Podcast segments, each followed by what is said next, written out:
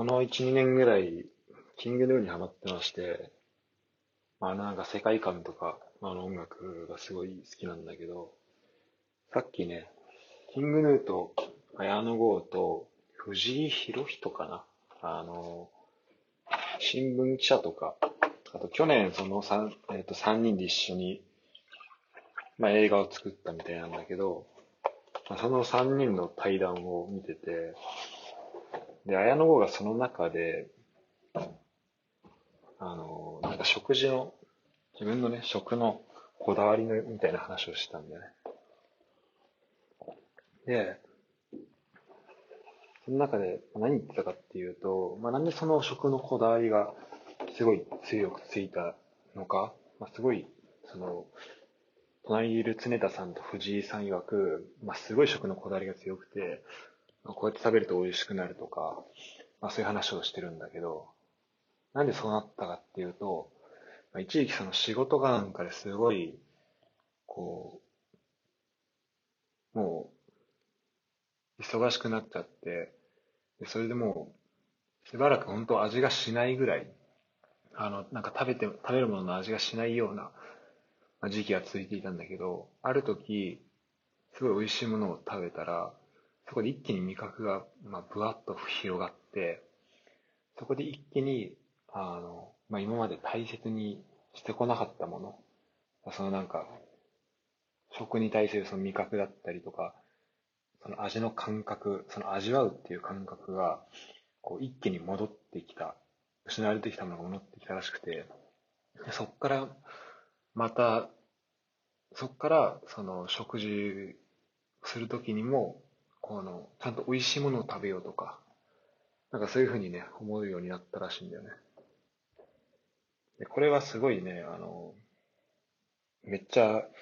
最近身近に起きたことで、まあ自分に起きたことで、あの、めっちゃわかるなと思ったのは、まあ今回この日本帰ってきたとき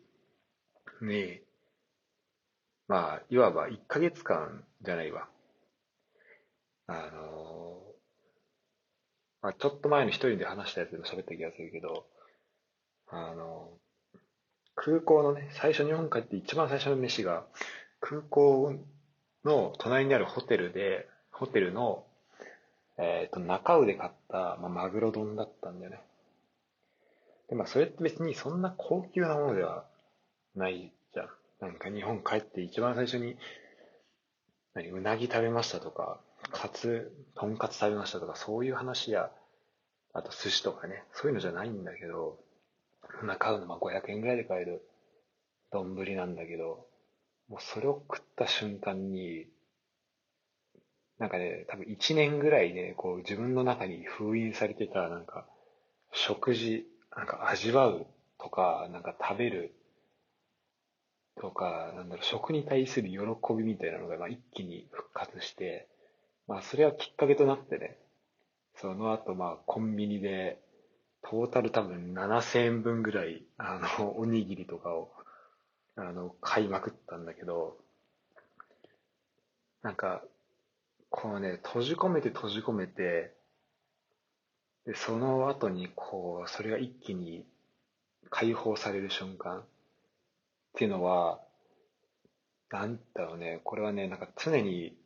こう、ほんとちっちゃな刺激でも、その快感というか、そこから得られる、こう、体験っていうのも忘れられないものになるし、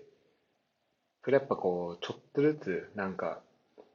あの、そのし、まあ、同じ量の刺激をちょっとずつ毎日受けていると、やっぱりそれをなんか忘れちゃったりとか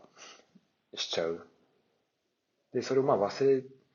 ゃんとこう意識する、大事にしていくにはやっぱちゃんとね、あの日々、こう意識して、なんか、やっぱ味わっていったりしないといけないんだなって思います。すごい思ったんだけど、まあ、このなんか、いわば、まあ、禁欲生活みたいなものの、でも俺はこう自分のことを辿ってみると、まあ、これもう一個あって、あの、同じような話が。で、それは、えっ、と、まあ、俺が小学校4年生の時に、まあ、盲腸になったんだけど、まあその時にね、まあ、飯が食えなくなるわけよ。で、俺のは、多分盲腸だけだったらどうなのかな。まあ、俺まあ盲腸手術する前からもうお腹痛くてご飯飯通らないみたいな状態で点滴だけでみたいな感じで、で入院して、えっ、ー、と多分、次の日、違うな、入院したらなんかまあ、あの、鼻に管入れられて、まあその、なんだ、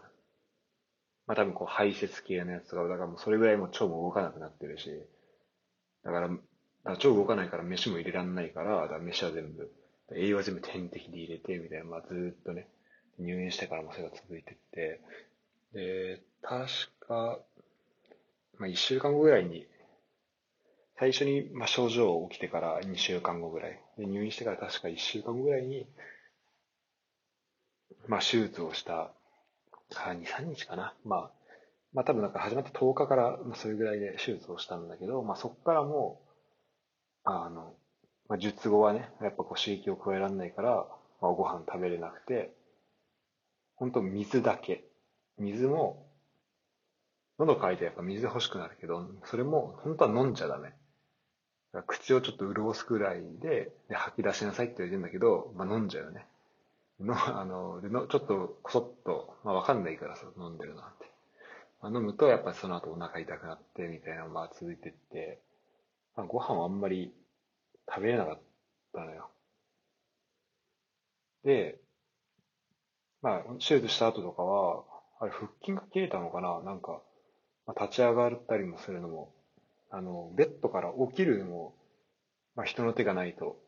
まあ、起き上がれないみたいな状態になったし、で、その後、えー、まあ、体重も確か、本当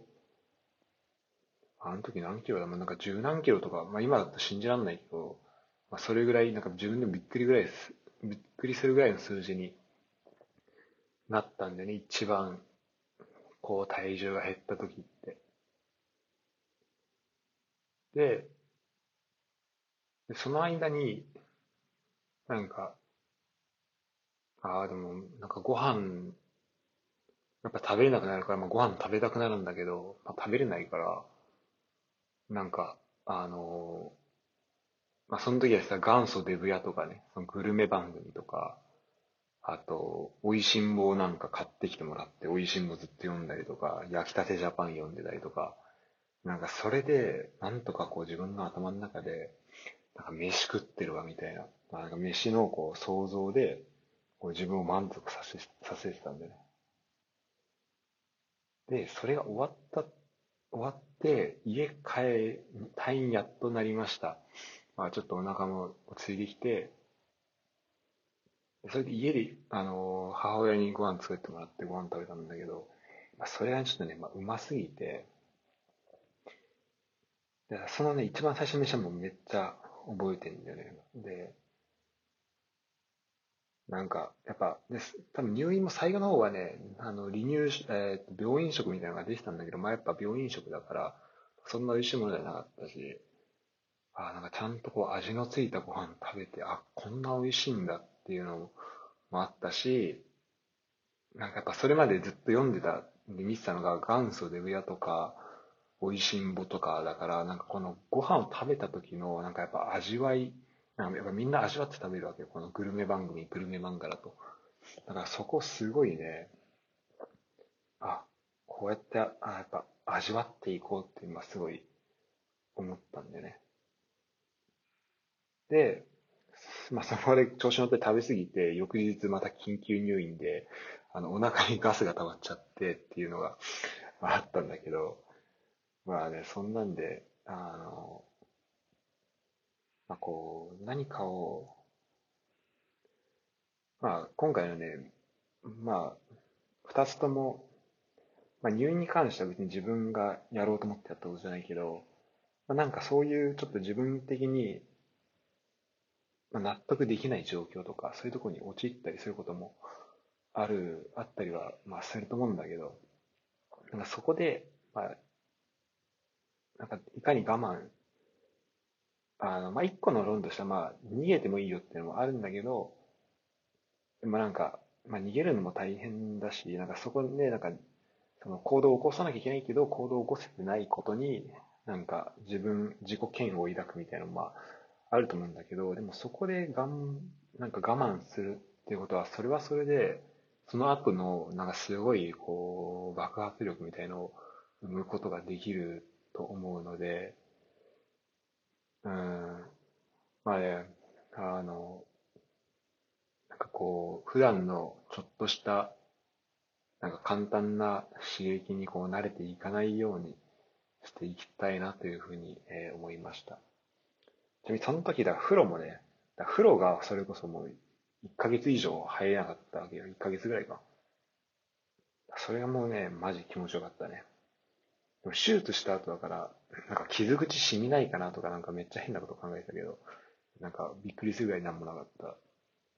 のを、えー、覚えてます。そう、こんな感じかな。なんでまあ、今ご飯作ったんだけど、そのご飯とかもやっぱね、ちゃんと美味しく作りたいなと思って、さっきパスタを、